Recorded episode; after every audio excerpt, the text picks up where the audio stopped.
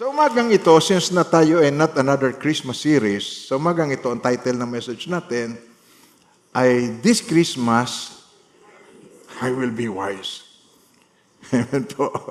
This Christmas, I will be wise. Hindi yung 13-month pay mo, ipaghahampasan mo pagdating ng January, saan napunta ang pera ko? hindi yung hindi yung mga impulsive na celebration, Um, hindi lang yun ang tinutukoy ko. Those are material things. Those are nothing actually. Pero this time, itong Christmas na ito, isa-celebrate ko ito at uunawain ko ang tunay at malalim na kahulugan ng Kapaskuhan. Ang kapanganakan ng Panginoong Iso Kristo. Kung merong pinakamahalaga sa Diyos, kapanganakan. Alam niyo kung bakit? Sapagkat kung walang kapanganakan, walang kamatayan. So, ang uh, susunod na isa-celebrate natin next year, no, bandang April na yon, Holy Week na. Yun ang, yun ang pagkapako niya sa krus. The ultimate proof ng kanyang pag-ibig sa atin. Ngayon, nag-decide siya na magkatawang tao. At pinagkalooban siya ng body. Sabi po doon sa Hebrews, sabi niya, A body you have prepared for me. Naghanda ka ng katawan para sa akin. So siya ay isinilang as a baby. Nagsisimula siyang isang bata. Hindi siya basta na lang nanaog at sinabi niya, ako, tagapagligtas. Isinilang muna siya.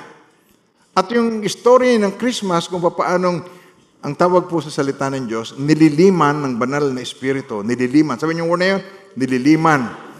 Uh, overshadowed. Si Mary was overshadowed by the Holy Spirit of God and she conceived. Kahit wala siyang uh, lalaki na nakakaniig, uh, yun ang divine intervention ng God at si Jesus ipinanganak ng Birhen Maria. Virgin Mary, nung time na yon. Born by a virgin. Hindi siya na natiling virgin. Nagsama sila ni Jose after birth. Yun ang sabi sa salita ng Diyos. Kaya we need to be wise. We need to know our faith. We need to understand yung ating pananampalataya. Sapagkat kung sumisimba ka lang, hindi mo naiintindihan ang iyong pananampalataya, yun ang religi- religious na paraan, relihiyosong, sabi nyo, relihiyosong pamamaraan.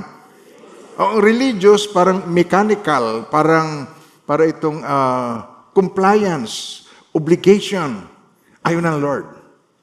Na tayo, eh, this is the day of obligation. It is not an obligation.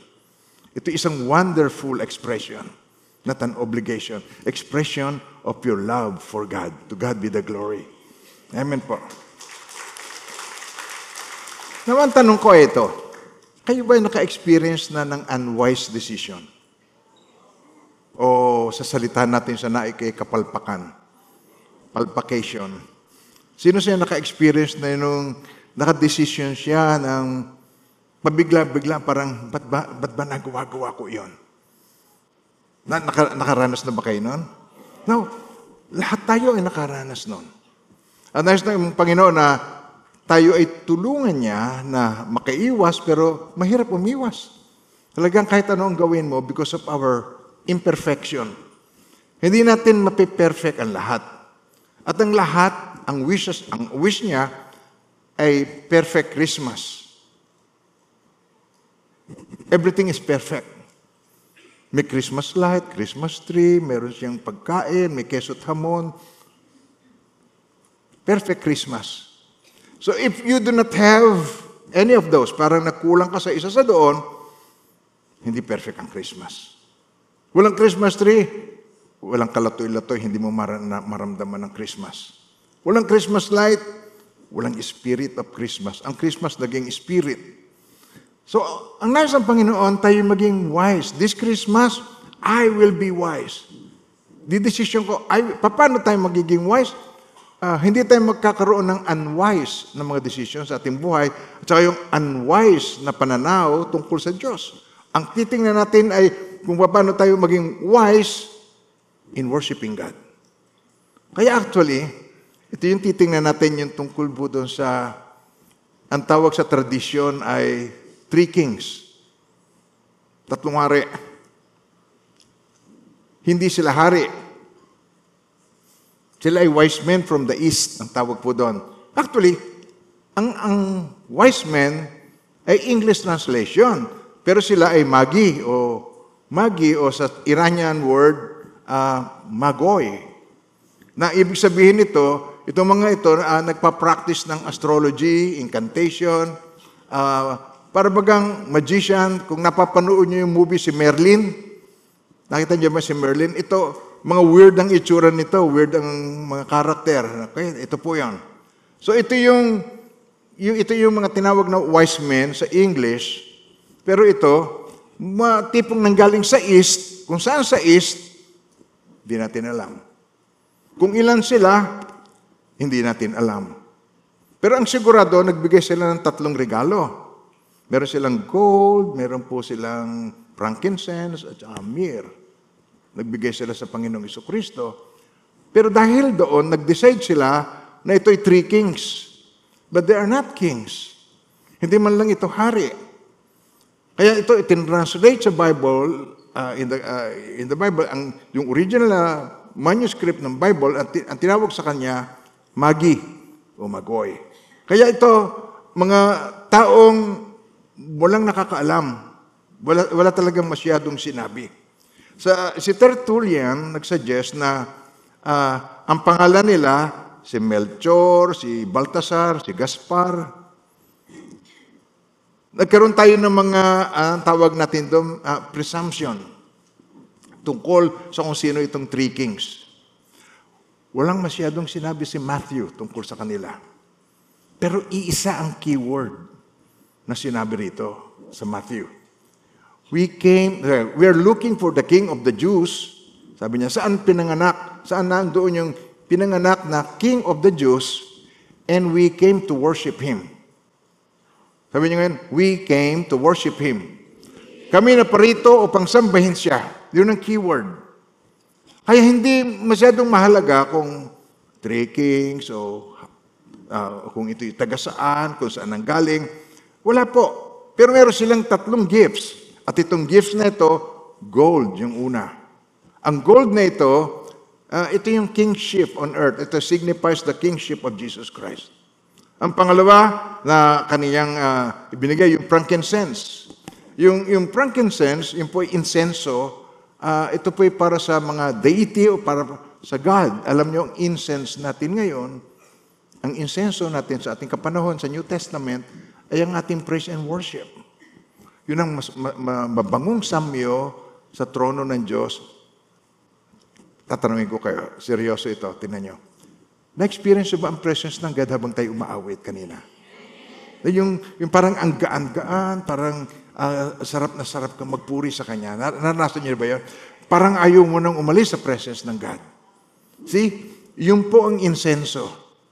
Kaya yung true worship, yung true praise and worship, yung may pananampalataya at tuon sa Panginoon, you will experience the presence of God. Kung saan siya itinataas, bababa ang kanyang presensya sa lugar na yon. Kahit kanina, nung maawit ako, sabi ko, praise God, nagpapasalamat ako sa Diyos, papasalamat ako at kayo ay dumating, papasalamat ako at nakita-kita tayo, malalakas tayo, at sa umagang ito, mararanasan muli natin. At matututo tayo na tayo, the truth will set us free. This will not be another Christmas. Amen po. This Christmas, sabay-sabay, I will be wise. Woo! Praise God. Amen po.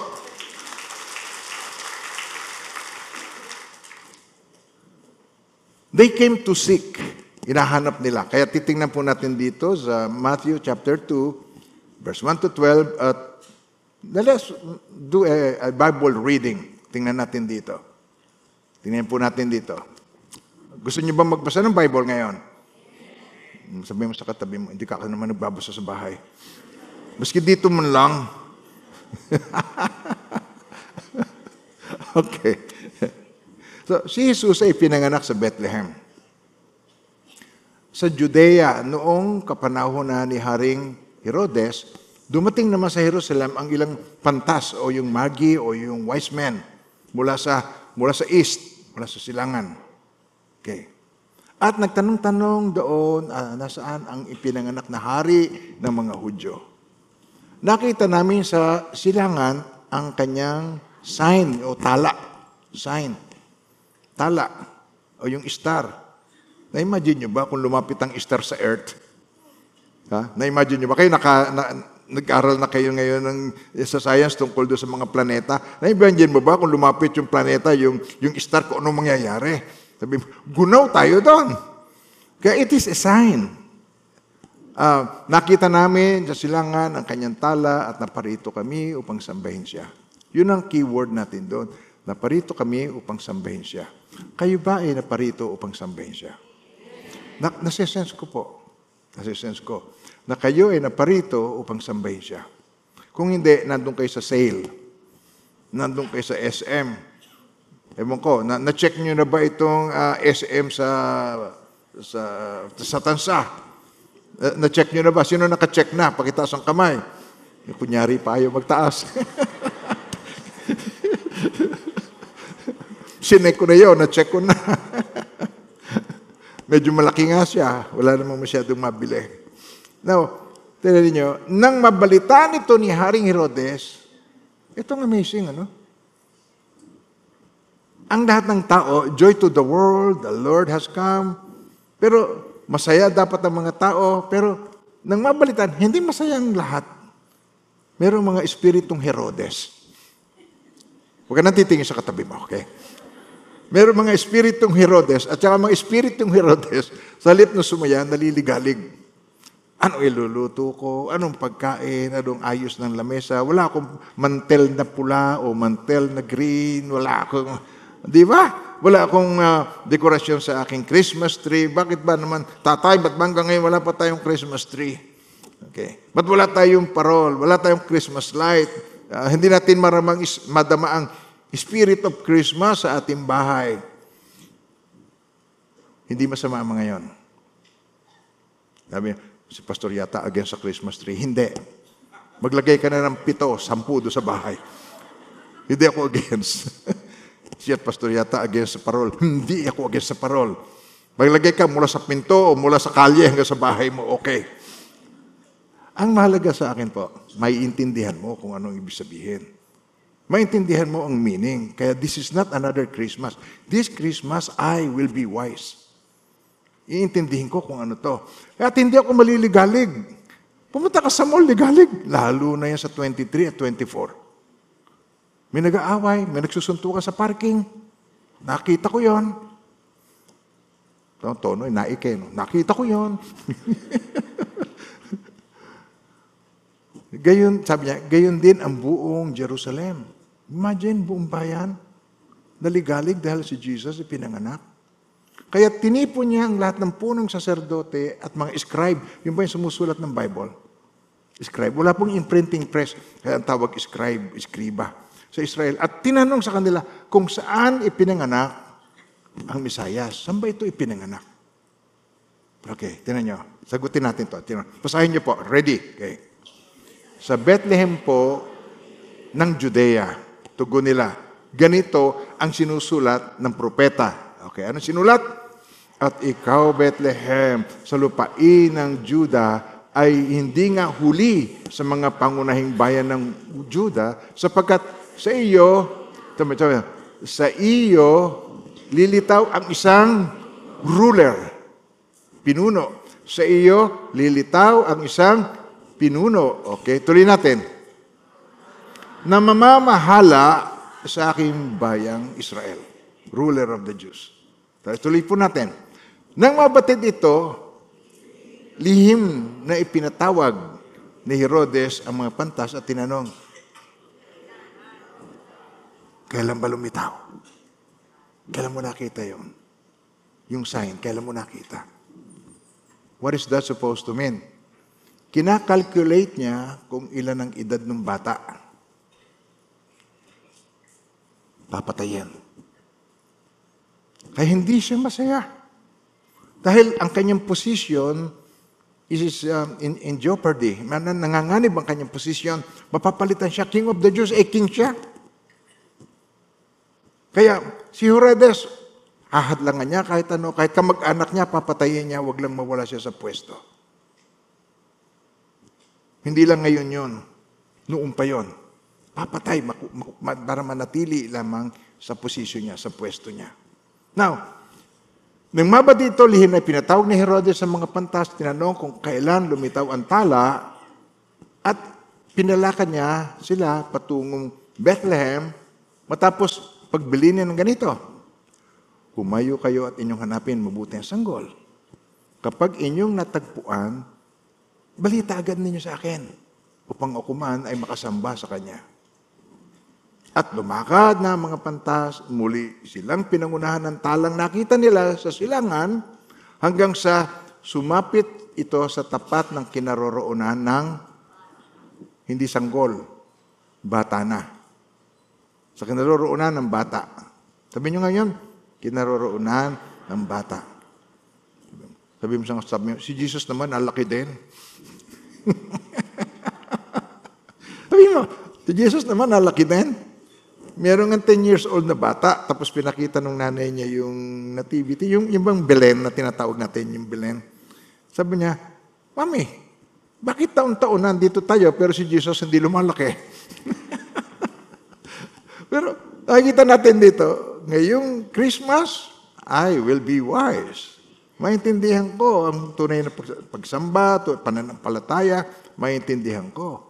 At, at, at dumakat nga mga pantas, muli sila, tenyo, nakita, natapos, kinaroon ng bata, nakita. Tapos, gayon na lamang ang galak ng mga pantas nang makita ang tala. Tuwan-tuwa sila. Okay? Tapos, eto pa, pagpasok sa bahay, sabay-sabay sabay, hindi po sa manger, hindi sa sabsaban, na katulad yung nakikita natin. Sa bahay. Sabi niyo, sa bahay. Pagpasok sa bahay, kahit sa English nyo tingnan, house. So, pagpasok sa bahay, nakita nila ang bata sa piling ng kanyang inang si Maria. Lumapit sila at nagpatira pa at sinamba si Maria. Sino sinamba? Yung bata. Sabagat yung bata ang God. Yung bata ang Emmanuel, God with us. Yung bata ang Diyos. Si Maria, anong role? Siyang ginamit ng Panginoon upang si Jesus ay isilang niya. Yun ang role niya. At maliban doon, wala na kayong makikitang iba sa Bible, maliban na uh, si Maria kasama ng mga alagad, at uh, sila ay nagpe-pray, tapos wala na. Pagdating sa Acts, wala na, hindi nyo na ma- ma- ma- makikita. Kaya, si Maria, ang role niya, ginamit siya, yung, yung, yung virgin birth, sinilang si Jesus ng virhen. Pero hindi siya nanatiling virhen sapagkat pagkasilang niya, uh, nagsiping na sila at si Jesus mayroong mga kapatid. Alam niyo ba yan? Sino nakakaalam noon? Pakitaas ang kamay. Kung sino nakakaalam na may mga kapatid siyang babae at may mga kapatid siyang lalaki. Okay. Hindi na natin titingnan ngayon. Pero nasa Bible lahat yung sinasabi ko sa inyo. At ngayong Christmas, I will be wise. Titingnan natin yung truth na ito tungkol sa Kanya. Ang mahalaga, yung virgin birth ni Jesus dahil kung siya ay ipinanganak na nagsiping sila ni Jose, si Jesus ay pangkaraniwang tao at ang sabi sa Bible, all have sinned and fall short of the glory of God. Lahat ay nagkasala at walang sino mang karapat dapat sa paningin ng Diyos. Papaano siya ay magiging tagapagligtas kung siya tao lamang? Nakukuha niyo ba ako doon? Kaya this Christmas, I will be wise. Hindi pwedeng tao lamang si, Christmas, si Jesus. Dahil kung siya tao lamang, siya may kasalanan at siya mismo kailangan niya ang tagapagligtas. Kaya siya hindi tao lamang. Siya ay nagkatawang tao. He's God incarnate, nagkatawang tao. Iba yung tao lamang at saka nagkatawang tao. Nung isinilang ka, hindi sinasabing, noon ikaw nagkatawang tao. Ang sinasabi, nung isinilang ka, that is the date of your birth. Pero si Jesus, isinilang nagkatawang tao. Kaya napakahalagang uh, yun ang ating tingnan sapagkat walang qualified. Hindi si Moses, uh, hindi si Elijah, hindi ang mga propeta, walang sino man na qualified. Sapagkat siya lamang ang virgin birth, siya lamang ang, ang tanging isinilang na may pusod na walang kasalanan. May pusod si Jesus. Hindi katulad ni hindi katulad ni Adam at saka ni Mary. Alam niyo ba, namatay si Sherlock Holmes. Sabi niya, sa langit, sabi, niya, sabi sa kanya ng angel, nawawala si, ano, si Adam and Eve. Sherlock Holmes, hanapin mo nga. Kilala niyo ba si Sherlock Holmes? Sandali lang nakita niya eh.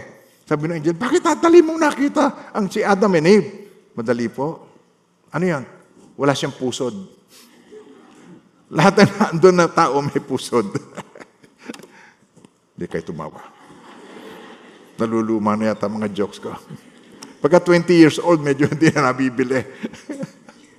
Pero, mga minamahal na Panginoon, ang aking gustong uh, i-emphasize sa inyo po, ang pinakamahalaga dito, malaman natin kung sino ang ating sasambahin. Nakilala natin sino ang ating sasambahin. So pagpasok, nakita nila ang bata ah, sa piling ng kanyang ina, si Maria, lumapit sila, nagpatira pa, sinamba ang bata. Binuksan nila ang kanilang mga asidan at inihanda sa, sa kanyang daladala nila. Meron silang ginto, kamanyang, mira o mir. Okay, ngayon, nang sila'y pabalik na, talagang sila, kahit sila ay um, Itong mga ito may halo eh. Hindi naman ito talaga yung mananampalataya. Ito ay mukhang ito yung remnant ng mga ten tribes of Israel na napapunta sa Babylon. Probably, hindi ako sigurado at ayokong isipin yun na yun ay biblical. Yun ay speculation ko lang. Kasi sa east nang galing, tapos tumitingin sa mga planeta, uh, parang ito, uh, tumitingin, astrologer, astrologer. Kaya, yung mga ito, may practices na hindi, nag, hindi nagpapakita na yung, yung faith nila ay talagang aral ng mga uh, Israelita. Nagigess na sinasabi ko. Now, nang sila'y pabalik na, sinabi sa kanila ng Diyos, imagine, sinabi sa kanila ng Diyos at na-discern nila na Diyos. Okay. Talo pa yung ilang mananampalataya. Ito, sinabi ng Diyos, na-discern nila ang Diyos. Ah, sabi, sa pamamagitan ng panaginip, at huwag na silang babalik kay Herodes, kaya't nag-iba na sila ng daan pauwi. At ito mayroong mga lessons tayong matututunan dito. When you come to worship Jesus and you come to the church, pero pauwi mo, hindi na dating pamamaraan, dating pamumuhay ang lalakaran mo. Pagka ikaw ay naka-encounter, pagka ikaw ay sumamba kay Jesus, sinamba mo si Jesus at tinanggap sa, sa puso mo bilang Panginoon at tagapagligtas ng buhay mo, uh, hindi, hindi ka na magiging pares ng dati. Hindi ka na lalakad ng parehong lakad na pinagdaanan mo before you receive Jesus. Meron, meron change na mangyayari sa iyo. Kaya maraming natitisod sa mga mananampalataya na hindi nakikitaan ng change. Tinatawag ang sariling Christian, but they are unloving Tinatawag ang sariling Christians, pero sila ay unforgiving. Sinasabing sila ay mga Christians, pero sila ay napaka-critic. At sila ay madaling mag-put down. Kaya, pag hindi po natututunan ang love, wala ka pang karapatang tawagin ang sarili mo ay Christian.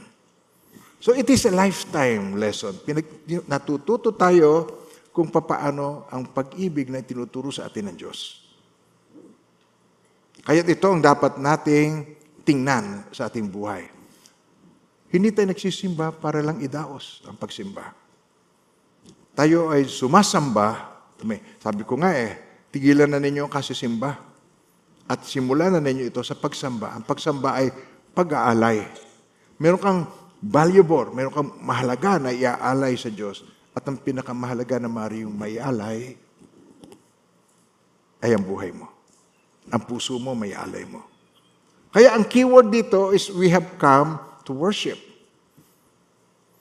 Sa ating pong um, fellowship, sa ating pagsasama-sama, bigang mananampalataya, mas mauunawaan mo at mas madali mong maibig ang isang tao if you seek to understand the person.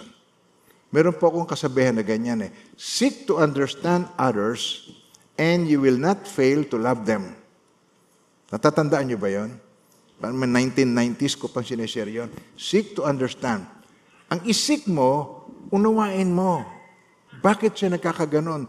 Tingnan mo, saan siya nagmula. Kaya pala ganun ang ugali niya, pinagmamalupitan. Kaya pala ganun siya, siya namolestya ng ama o namolestya ng kapatid, uh, namolestya ng angkel. Kaya pala ganun, napakarami niyang karanasan.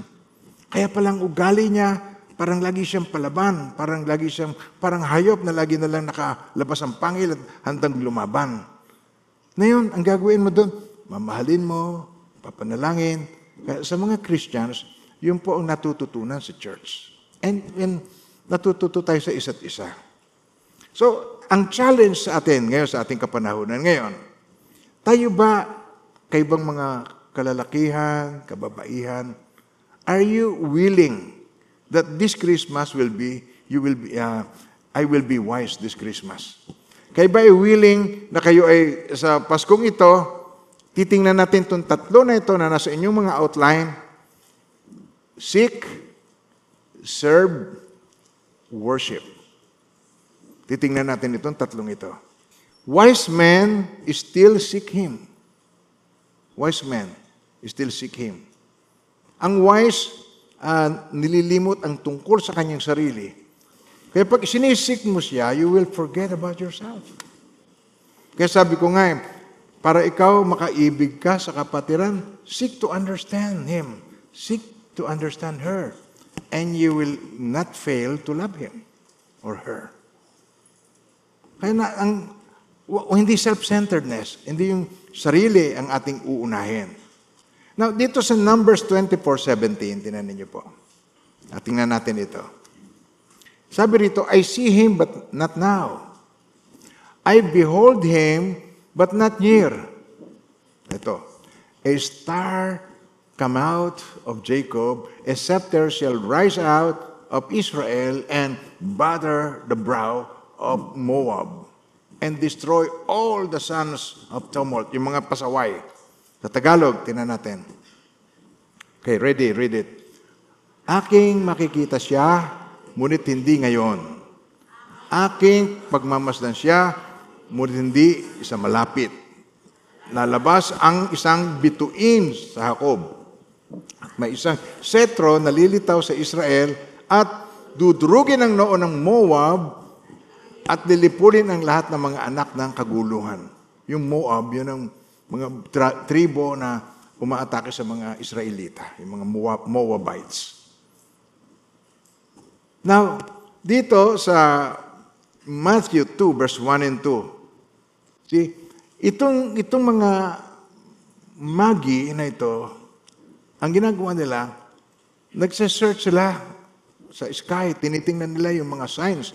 Until the time na yung sign sa pag, uh, pag, pagsilang ng Panginoon sa Kristo, nakita nila at hinanap nila at sinundan hanggang sa matagpuan nila si Jesus. Pero kung saan, kung sino sila, kung ilan sila, hindi pinaliwanag ni Matthew sapagkat ang keyword dito, we came to worship Him. Kayong lahat, saan man kayo nanggaling, ano man ang inyong pinagmulan, ano mang lahi kayo na naririto, ano man ang inyong DNA, o ano man yung mga nakaraan ninyo, hindi mahalaga. But you came to worship Him. Yun ang mahalaga. Naparito kayo upang siya ay sambahin. At yun ang makikita natin dito. Now, after Jesus was born in Bethlehem of Judah, Judea, in the days of Herod the king, behold, wise men from the east came to Jerusalem, saying, Where is he who has been born king of the Jews? For we have seen his star and in the east and have come to worship him. Yung worship na ito, ang gusto ng Panginoon na lahat tayo matuon doon sa worship. Because God is seeking true worship, worshipers who will worship Him in spirit and in truth. Alam niyo ba, yung pag-worship ay nais ng Panginoon, worship God in spirit. Paano yung worship in spirit? Paano yung, paano tayo sasamba? Sabi niya, God is spirit. Agreed ba tayong lahat? God is spirit. And those who worship Him must worship in spirit, small letter, in spirit and truth. Magkasamba siya sa espiritu at sa katotohanan. Sasambahin niya ang Diyos sa espiritu at sa katotohanan. Ibig sabihin, in spirit, when you close your eyes, close your eyes.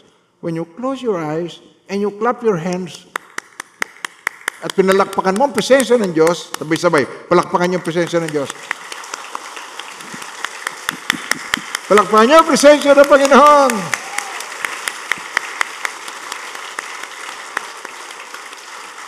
Yun po ang, yun po ang palaging example ko in worshiping in spirit. And in truth, yung according to His Word, na kung saan may dalawa o tatlo na nakakatipon, naandun siya. I don't need, hindi ko kailangan dito na ipakita, ito larawan ng Diyos, o ito ang Diyos, ito ang itsura ng Diyos. Pagka nakikita nyo, hindi na yun pananampalataya. Yun ang sabi po sa Hebrews 11 verse 1. Ang pananampalataya daw, sabi rito, verse 1, verse 1 po. Now, sabi sabay-sabay.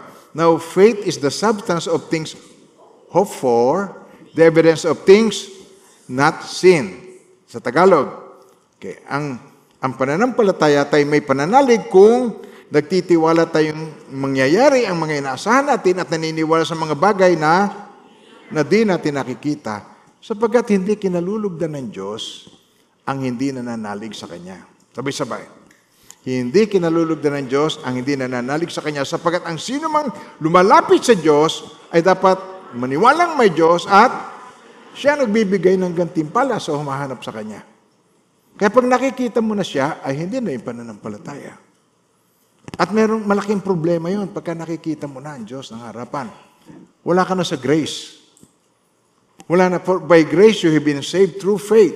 Wala ka na doon. Katulad ng mga angels, walang grace ang Diyos sa mga angels.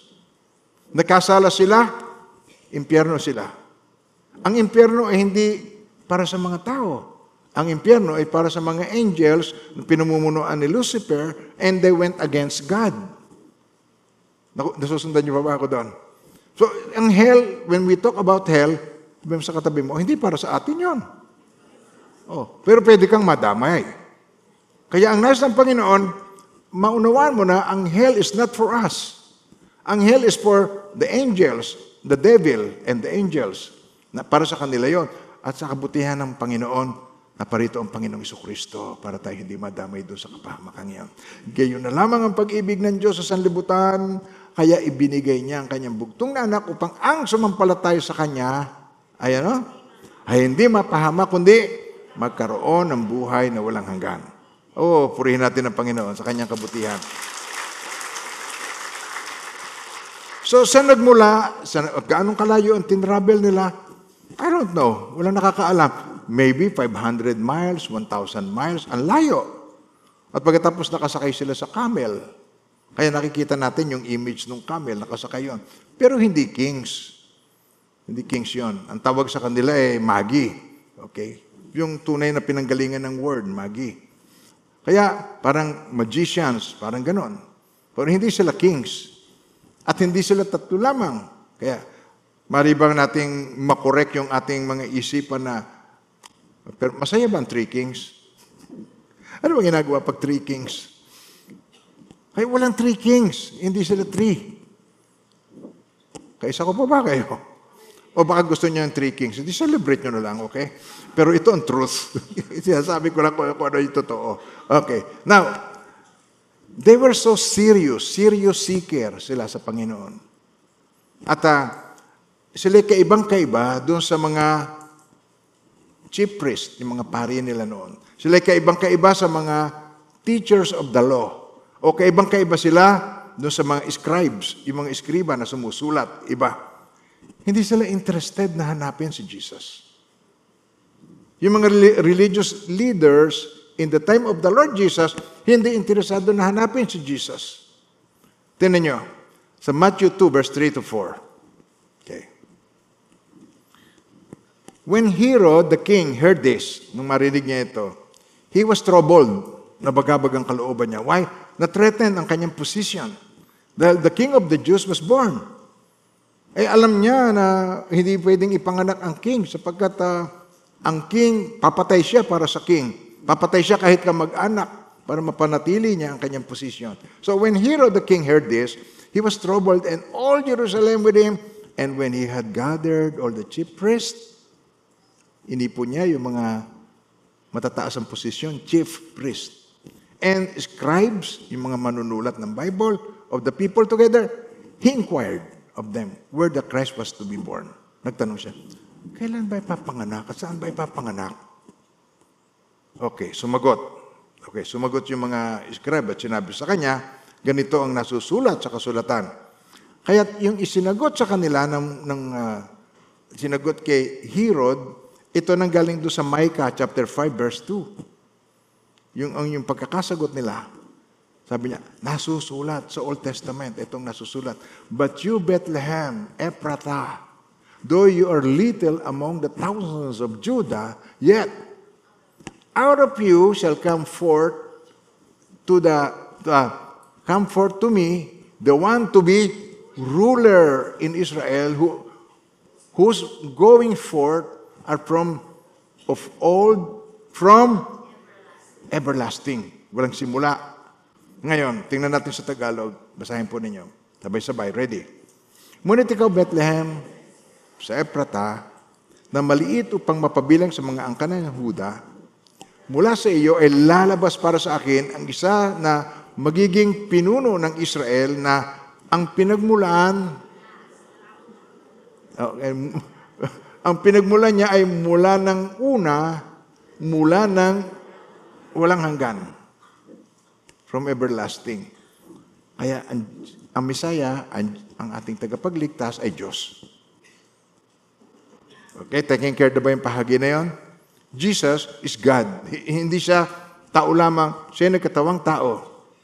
At sa Hebrews, chapter 10.5, katawan, tingnan niyo po, at tingnan ito naman. Hebrews chapter 10, okay.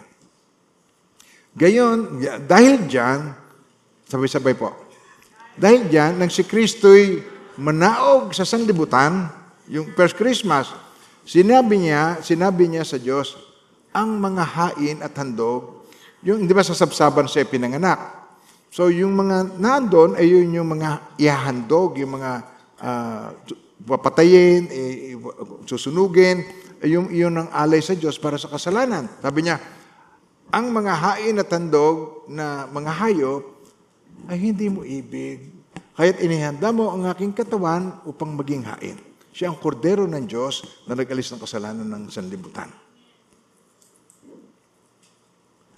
Noon, may pinakikita ako yung, yung sa, sa templo, sinasacrifice nila yung lamb. Okay, dadalhin doon sa, sa tabernakulo. Ito yung alay sa kasalanan niya. Okay. Titingnan, kailangan ito, walang galis, walang karamdaman, walang bahid. Perfect lang. At pagkatapos, ang kanyang, ito nyo, yung kanyang kamay papatong doon, imputation, ang kanyang kasalanan, aakuin ng lamb. At yung kanyang kasalanan, pupunta doon. At pagkatapos, siya papatayin.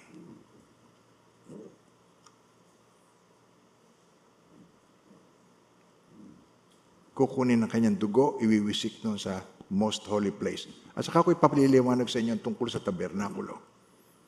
Ang Holy Spirit nagtabernakulo sa atin. Okay. Doon. Tapos pupunta siya sa loob, iwiwisik yan doon sa kabanantipan, at yun ang mag-aalis ng kanyang kasalanan. Ngunit taon-taon ay kailangan gawin yon. Pero ang kordero ng Diyos na nag-alis ng kasalanan sa libutan, once and for all, we are perfected forever. Magpakialman. Tingnan niyo po. For by one, basahin niyo po rin. For by one offering, He has perfected forever those who are being sanctified. Sa Tagalog. Okay. Sapagkat sa pamagitan ng isang pag-aalay ay kanyang pinasakdal para sa lahat ng panahon ang mga pinababanal. Kaya hindi nare-realize ng iba na nung tanggapin mo ang Panginoong Iso Kristo, ang kaligtasan mo ay pinananatili ng Diyos sa iyo, pero napuputol ang fellowship. Yung bang, parang hindi ko na maramdaman si Lord. Kasi ikaw ay immature pa sa spiritual. Kaya ang pakiramdam mo, laging yun ang pinananangan mo, hindi ko maramdaman si Lord. Hindi ko maramdaman na mahal ako ng Diyos. Nagbabasa ka ng Bible? Hindi. Nagpe-pray ka ba? Hindi. Kaya, oh, di ba? Pero, hindi niya tayo iniiwan. Pangako niya, I will never leave you nor forsake you. Hindi kita iniiwan, hindi pinababayaan man. I am with you till the end of the age. We are perfected forever. Sapagat sa pamamagitan ng isang pag-aalay, ay kanyang pinasakdal lahat, para sa lahat ng panahon ang mga pinababanal. Purihin ng Panginoon sa kanyang dakilang pag-ibig. He, He is the Lamb of God who takes away the sin of the world. Bakit nung si Jesus ay napako sa krus, namatay at nabuhay na maguli, bakit natigil yung pag-aalay ng mga hayop? Kaya magandang katanungan niya sa mga Israelita na hindi naniniwala kay Jesus hanggang ngayon. Naghihintay pa sila ng Misaya hanggang ngayon. Masalamat sa Diyos, naniwala ka na sa Misaya. Naniwala ka na sa tagapagligtas sa si Jesus, ang tagapagligtas. Amen po. Amen ba tayo doon? Now, uh, yung background, okay, ng yung mga uh, mga magi o yung uh, wise men, hindi sinadya yun na hindi masyadong i-describe sa atin. Sapagkat gusto niya, ang purpose ni Matthew ay makonvince ang mga Israelite, makonvince sila ng tungkol sa hindi mo kailangang maging expert o memorize ang Bible to receive Jesus in your life. You can come to Jesus as you are. Sabi nga ni Jesus, hindi ako naparito para sa mga banal, naparito ako para sa mga makasalanan upang uh, sila hugasan at linisin. Yun ang sabi ng Panginoong Kristo. Kaya, pagka ako meron jail ministry, lagi kong sinasabi sa kanila yan, hindi naparito ang Panginoon para sa mga banal, siya na parito para sa mga makasalanan, katulad mo at katulad ko. Sa inyo, meron ba dito hindi na makasalanan? Meron ba sa inyo hindi nagkakasala? Sino sa inyo makasalanan? Pakitaas ang kamay. Si Jesus ay naparito para sa iyo. At inako niya ang iyong sala. At pag nanalig ka sa Kanya, ang kasalanan mo ay inako niya. Siya ang kordero ng Diyos na nag-alis ng kasalanan na sanlibutan sa Kanyang lahat ang, ang kapurihan. So ano ang purpose ni Matthew? Gusto niyang sabihin sa kanila, maging katulad man lang kayo ng mga magi na ito at huwag kayong tutulad dito sa mga Jewish religious people, Jewish religious leaders na hindi man lang, tinan niyo po, alam nila ito, alam nila.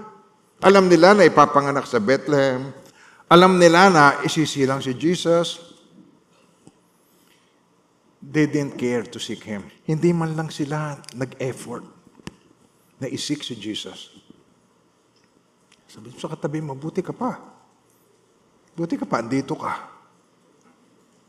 Pero itong mga religious leaders na ito during the time of Jesus, hindi man lang sila nag-effort. Alam pala nila.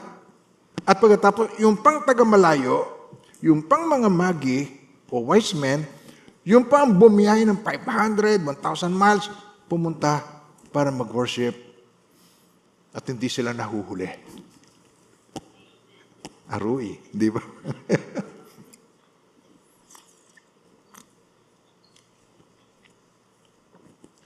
Kaya, sabi rito sa John 1, chapter 1, verse 2 to 12, tinan nyo. Yeah. Ang mga wise men, they still seek Jesus. Hinahanap pa rin sila, hinahanap nila, sila sa liksik nila si Jesus. Sabi rito, He was in the world, si Jesus. He was in the world, and the world was made through Him. Ang world, nilikha sa pamagitan niya. And the world did not know Him. And He came to His own, sa kanilang kababayan. And His own did not receive Him. Nireject siya. At ipinako pa sa krus. Ito ang good news. Sabay-sabay. But as many, ready, okay, read. But as many as received him, to them he gave the right to become children of God who believe in his name. Okay, basahin niyo muli.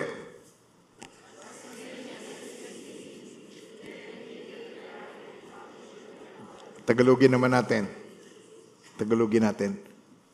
Nasa sanlibutan ng salita, nilikha ang sanlibutan sa pamamagitan niya, mumunit hindi siya nakilala ng sanlibutan. Medyo acceptable yon. Hindi siya nakilala. Invisible God eh. Di okay lang na hindi siya nakilala. Pero itong pangalawa, naparito siya sa kanyang bayan, ngunit hindi siya tinanggap ng kanyang mga kababayan. Nireject siya. Itong good news. Ngunit ang lahat ng tumanggap at nanalig sa kanya, pinagkalooban niya ng karapatan na maging anak ng Diyos. Gusto niya ba siyang tanggapin ngayon? Amen. At yon ay sa pamagitan lang ng pananampalataya. Kaya pag sinabi natin, tambitin yung panalangin ito, parang ito prayer mo, ginaguide ko lang po kayo. Kaya sabihin niyo to, Mahal na Diyos, maraming salamat po. Bago pa man ako isinilang, nakita mo na ako at inibig mo na ako sapagkat kayo ay pag-ibig. Salamat sa iyong bugtong na anak na namatay para sa akin sa cross ng Kalbaryo upang ako, ako'y tubusin sa lahat ng aking kasalanan sa pamagitan ng aking pananalig sa Kanya. Panginoong Hesus, buong puso at kaluluwa, tinatanggap ko po kayo bilang aking Panginoon, tagapagligtas at hari. Maraming salamat sa buhay na walang hanggan na ipinagkaloob niyo sa akin. In Jesus' name, Amen. Amen. So, ayon po sa salita ng Diyos, ayon sa salita ng Diyos, ang lahat ng tumanggap at nanalig sa Kanya ay pinagkalooban ng karapatan na maging anak ng Diyos. May karapatan ka, may karapatan ako na maging anak ng Diyos. Upang ipakilalang ikaw ay anak. Ito ngayon ang napakagandang maunawaan natin. So, upang ipakilalang kayo'y mga anak. Anong ginawa niya? Sabay-sabay, okay, ready po, ready. Upang ipakilalang kay mga anak ng Diyos, pinagkalooban niya tayo ng espiritu ng kanyang anak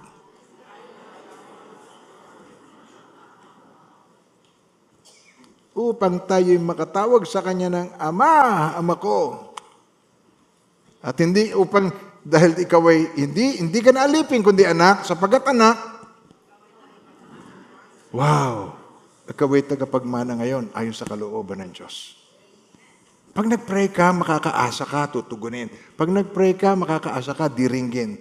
Hindi dahil ikaw ay mabuti, kundi dahil ang kasalanan mo, pinawi na ng Diyos sa pamamagitan ni Jesus sapagkat tinanggap mo si Jesus. Nag nagigets nyo ba yan? Hindi dahil ikaw ay, ah, hindi dahil sa ikaw ay mabait, kundi dahil ang kasalanan mo, inihiwalay sa iyo. Ikaw ay sanctified. Ang sanctified, hiwalay. Sanctified. Hagios, holy. Hiwalay. Inihiwalay ka sa kasalanan. At ngayon, tanggap ka ng Diyos sa pangalan ni Jesus. Purihin naman din ang pangalan niya. Ito po yung magandang ginawa ng Panginoon. Nag-o-offer siya ng forgiveness. Nag-o-offer siya sa atin ng ah, fulfillment, fulfilled. At saka nag-o-offer siya sa atin ng kapayapaan. Ay, ibig sabihin ng kapayapaan, security, secured. Secured ka sa Panginoon. Kahit ano ang mangyari pag tumawag ka, Panginoong Isus, ang pangalan niya ay tinawag na pangalang higit sa lahat ng pangalan. Lindol, higit ang pangalan niya. Bagyo, higit ang pangalan niya. Kamatayan, higit ang pangalan niya. In-overcome niya ang sin. Mag-imbento ko na kahit ano, higit ang pangalan niya doon. Ang pangalan niya, sinabi sa salita ng Diyos, higit sa lahat ng pangalan. Kaya cancer, higit ang pangalan niya. Hindi ko sinasabing, pag sinabi mong cancer, magaling ka na, parang Darna, Darna magaling ka na. Hindi. Ang tinutukoy ko, kahit ano ang mangyari, sinulusyonan na ng Diyos ang ating future. We have a brighter future than our past. Ang past natin ay madilim, pero ang future natin ay nagniningning. Sabi mo ngayon, ang aking nakaraan ay madilim, pero ang bukas ko ay nagniningning. Sapagat naghihintay si Jesus sa akin, purihin natin ang kanyang pangalan. Kaya tinawag, ito, yung wise men, okay, ang wise men, still serve God. Amen po. Ito totoo nun. Ah, ang mga wise men hanggang sa ating kapanahunan ngayon, kaya meron kayong inuupuan dyan na malilinis, maayos. Pag nag-CR kayo, walang amoy, maliban na lang na may nagpakawala doon. eh kung kapapakawala lang, eh, ano pa magagawa ng ating cleaner? Okay? Pero may naglilinis niyan, may nag-aayos. Tinan niyo yung flooring, inaayos. That's why you need to serve Him. You need to serve God. How do we serve God? You serve God by loving people. Mag-serve ka sa Panginoon, iniibig mo ang mga mahal ng Diyos. And you do not attempt to love even your wife or your husband or your boyfriend or girlfriend without God. Wala, wala ang Diyos. You cannot. Lagi ka mag-fail. You cannot. There will always be a failure when you try to love on your own. Why? By nature, we are selfish. By nature, we are not loving. And we can only love, matututunan, tayo lang ay magkakaroon ng pag-ibig pag yung source, nakatap tayo sa source. Ang source ng love ay God. Nakukuha niya ba yun? Tinan niyo. Sabi sa Psalms 127. Ba- Babibigyan ko po kayo ng example tungkol dito. Unless the Lord builds the house, they labor in vain who build it. Unless the Lord guards the city, the watchman stays awake in vain. Ibig sabihin, unless the Lord is the builder of the house, they labor in vain. Kaya napakaraming nawawasak ng mga bahay, maraming ah, napapahamak ng mga tao. Ito pa, aydo ng aydo, magpapakasal, iniisip sila, mag-iibigan sila. Handa ka bang mahalin ang babaeng ito sa hirap at sa ginhawa? Opo, opo, opo. Yan. Tapos ito ikaw babae, handa ka bang sumunod, magpasako sa, opo, opo, opo. Laging ganon. Pagkatapos pagdating ng araw, Pastor, gusto ko nang iwalayan. Hindi ko na maintindihan. Luka-luka para. Masarap pala ulo. Ano-ano? Nagigets mo man sinasabi ko? Yung mga inaasahan mo, hindi na nangyari. Why? Dahil hindi natin naintindihan ang kahulugan ng pagsasama. Ang pag-aasawa. Hindi naintindihan. Mabababaw ang mga katwiran. Maganda kasi siya, gusto kong ganito, siya edukada.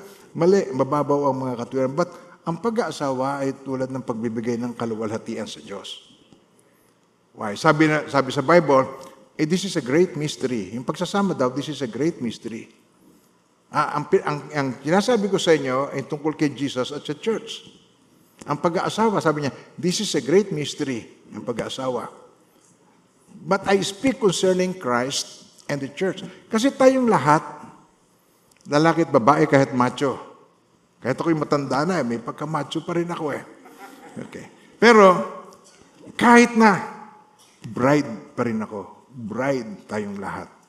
At ang bridegroom, si Jesus. At pagdating ng huling trumpeta, darating ang ating bridegroom at tayong lahat ay ah, taas sa langit, bibigyan tayo ng katawang panlangit kung tayo buhay pa.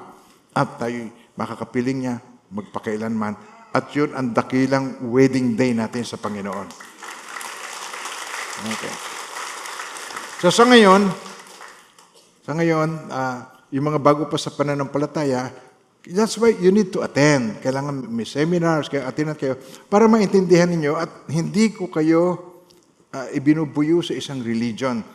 Ah, ang akin pong pinaki- pinakikita sa inyo at pinakikilala sa inyo ay truth.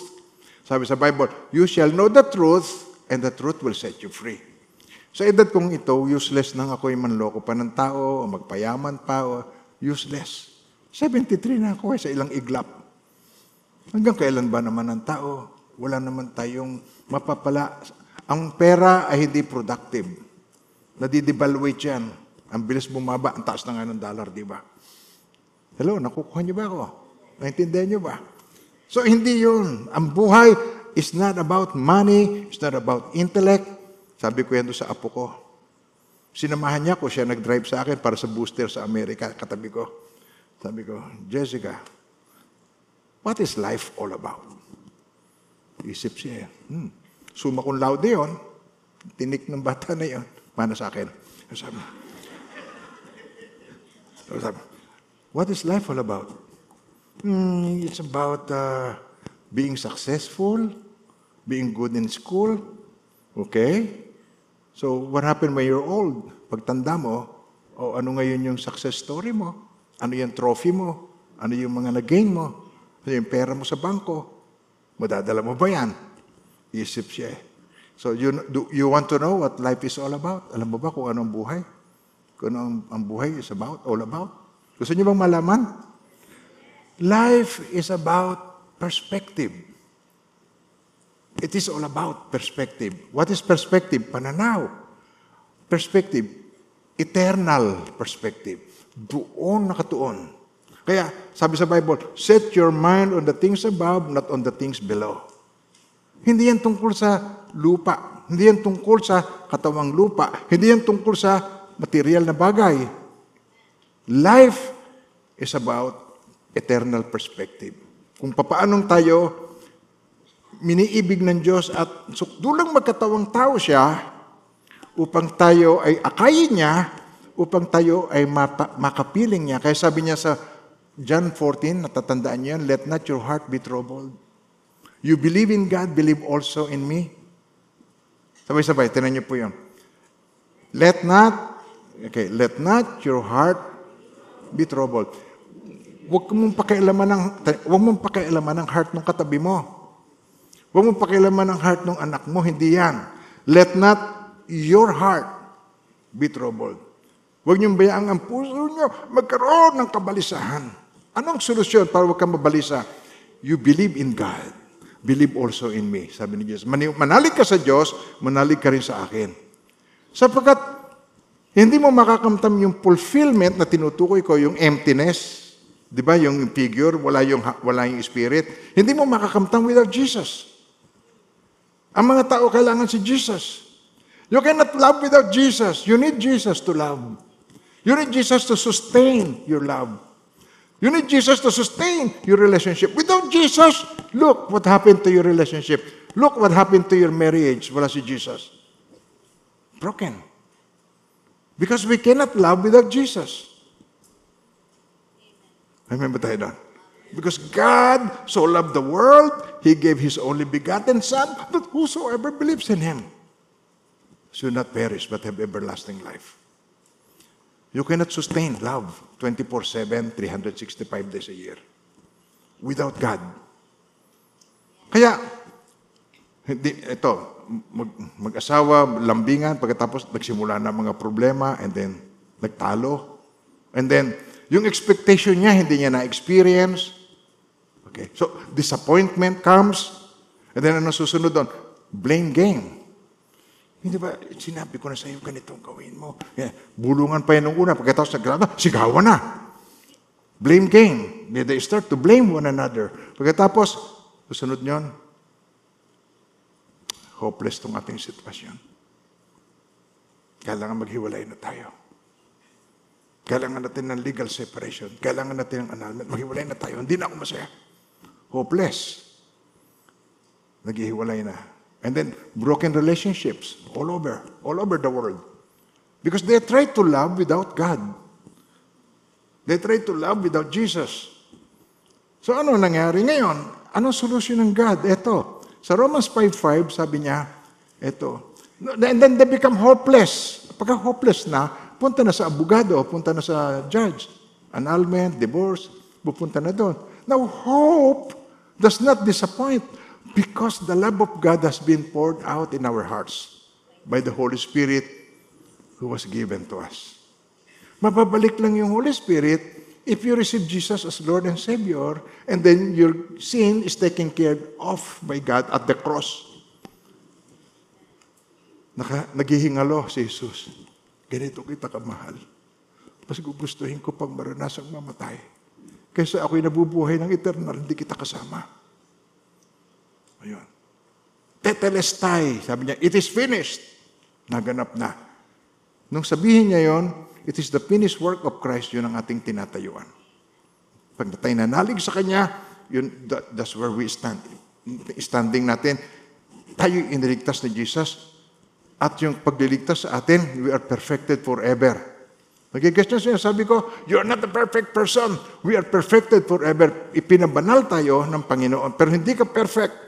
Still we sin, but God can forgive you in Jesus' name.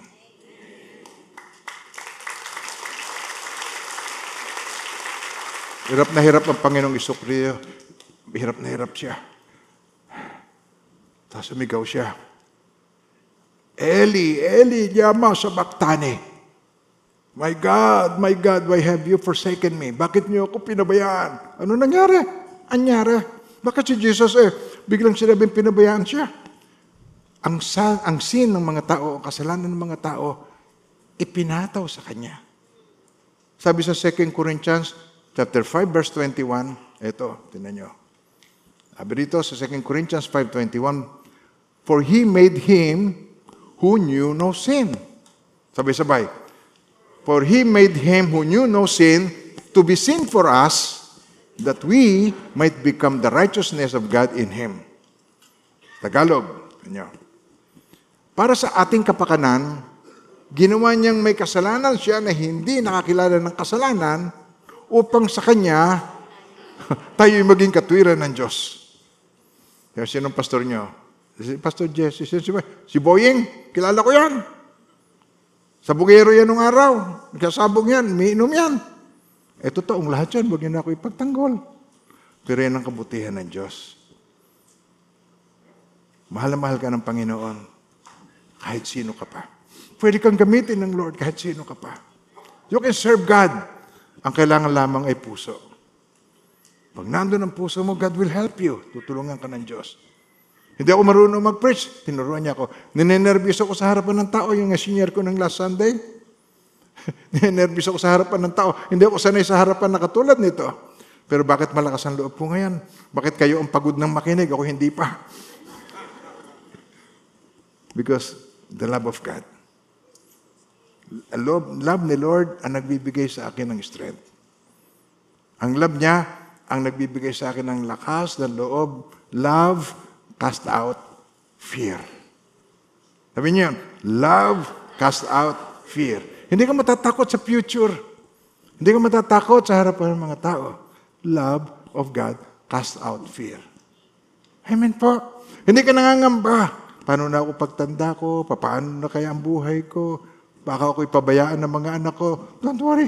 God will take care of you. Bakit ka ba nakarating sa araw na ito? Hindi ba pinag-ingatan ka ng Diyos? Kung pinag-ingatan ka na noon, pababayaan ka pa ba sa darating? Aba, hindi, hindi po. Hindi po. Ang, ang Panginoon, hindi pa bago-bago ang isip. Sabi mo sa katabi mo, ikaw lang yon.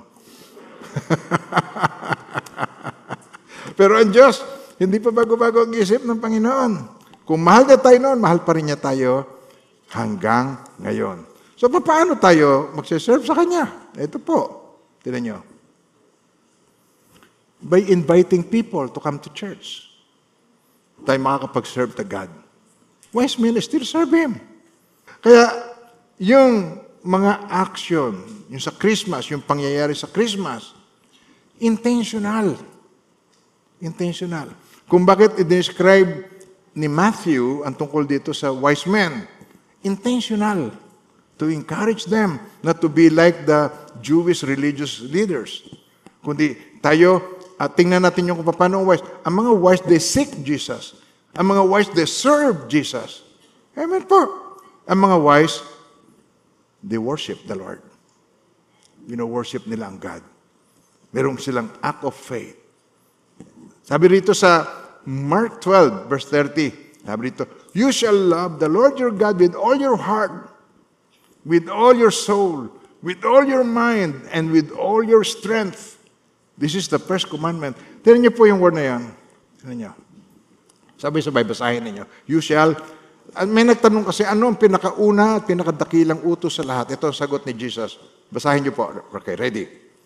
And you shall love the Lord your God with all your heart. Okay, din muna tayo sa heart. Ano ba yung heart? Yung heart is something that you want to do so much. Wala akong heart dyan eh. Wala akong heart dyan sa ginagawa mo eh.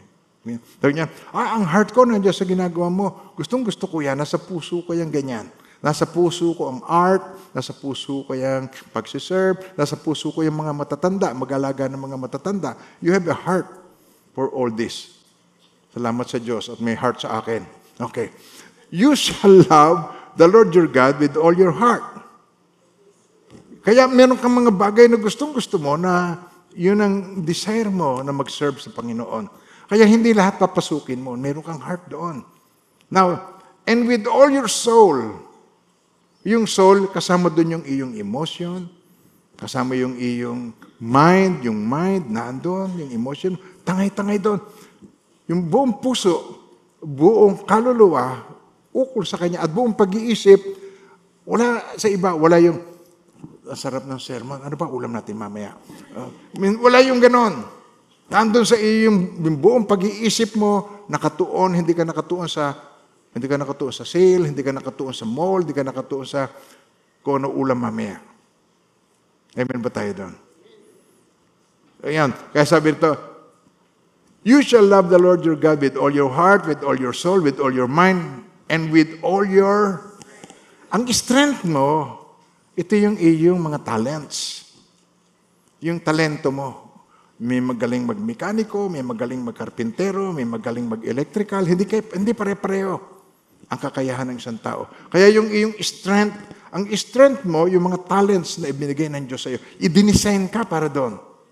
Saan mo gagamitin yan? For Him.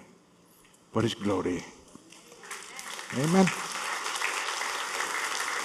Kaya, this is how we worship. Inaalay mo ang sarili mo sa Kanya. At nakikita natin, if you learn to be wise to worship, pa, you will worship the right person. I-worship mo, nakita ng mga wise men, nandito si yung ina, tinan niyo po dito sa uh, Matthew chapter 2, uh, verse 9 to 12. Okay, basahin natin to. Matthew 2, verse 9 hanggang 12. Okay. At lumakad, sabay-sabay. At lumakad na nga ang mga pantas. Muli silang pinangunahan ng talang nakita nila sa silangan, sa east, hanggang sa sumating dito sa tapat ng kinaroroonan ng bata. Gayun na lamang ang galak ng mga pantas nang makita ang tala. Pagpasok sa bahay, ito, nakita nila ang bata sa piling ng kanyang ina, bata sa piling ng ina. Sabi niyo, bata, si Jesus, sa piling, baby Jesus, sa piling ng kanyang ina. Okay, anong ginawa? Lumapit sila, nagpatira pa kanino? Sa bata, sinamba ang bata. At binuksan ang kanilang mga sisidlan, ng mga inihandog na ginto, kamanyan, mira. Ano yung, ano yung ginto? Gold uli. Yun po ang kingly gift. King. Kingly gift. Pag maghahandog ka sa hari, gold. Ano yung frankincense? Yun ay insenso. Okay, yung insenso, frankincense, yun ay para sa pagsamba. At ang insenso natin ay ang ating pagpupuri. Na-experience ninyo eh. Kaya yun ang insenso na ma, ma, ma, mabangong samyo sa presence ng God. Yung pag-aawit natin. Yung frankincense. Yung pong myrrh, yung pong myrrh, ito po, ito naman yung uh, para sa kamatayan niya. So he was born to die for us. And we are born again to live for Him. Sabi niyo ulit, Jesus was born to die for us. But we were born again to die for Him. To God be the glory. Amen. Now, how do you worship? Ang worship, nung pumunta sila doon, not bare-handed. May dala-dala sila para sa Panginoon. Not bare-handed. Giving is an act of worship. Pero tinan nyo, kahit ano ibigay mo sa Diyos. Ginto, kanino ang ginto? Pera, kanino ang pera? Bulaklak, kanino ang bulaklak? Diyos na nagpapa. Ano may bibigay mo na hindi sa Diyos? Answer me. Ano pwede mong maibigay sa Diyos na hindi sa Diyos nang galing? Pati buhay mo nga eh, sa Kanya galing eh. Pero anong pwede mong ibigay sa Kanya na hindi galing sa Diyos? Sasabihin ko sa inyo, pagpupuri at pagsamba. Pag hindi mo yun binigay sa Kanya, hindi niya yun makakamtam.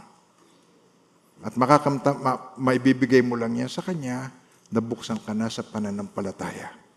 At nagsimula ka magpakumbaba at ikaw ay sumamba at nagpuri at ang presensya niya bumababa at nararanasan mo.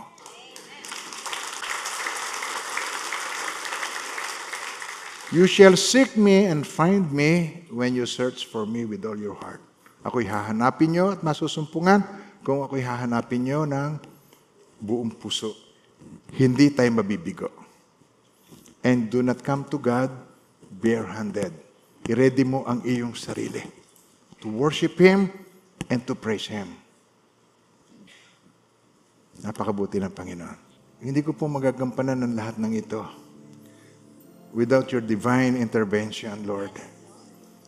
Maraming salamat binigyan mo ako ng strength. Maraming salamat, Panginoon, nag-flow ang iyong liwanag sa iyong lingkod, Lord. You illuminated me. At maging ang iyong mga anak ay niliwanagan mo ang mga isipan at puso.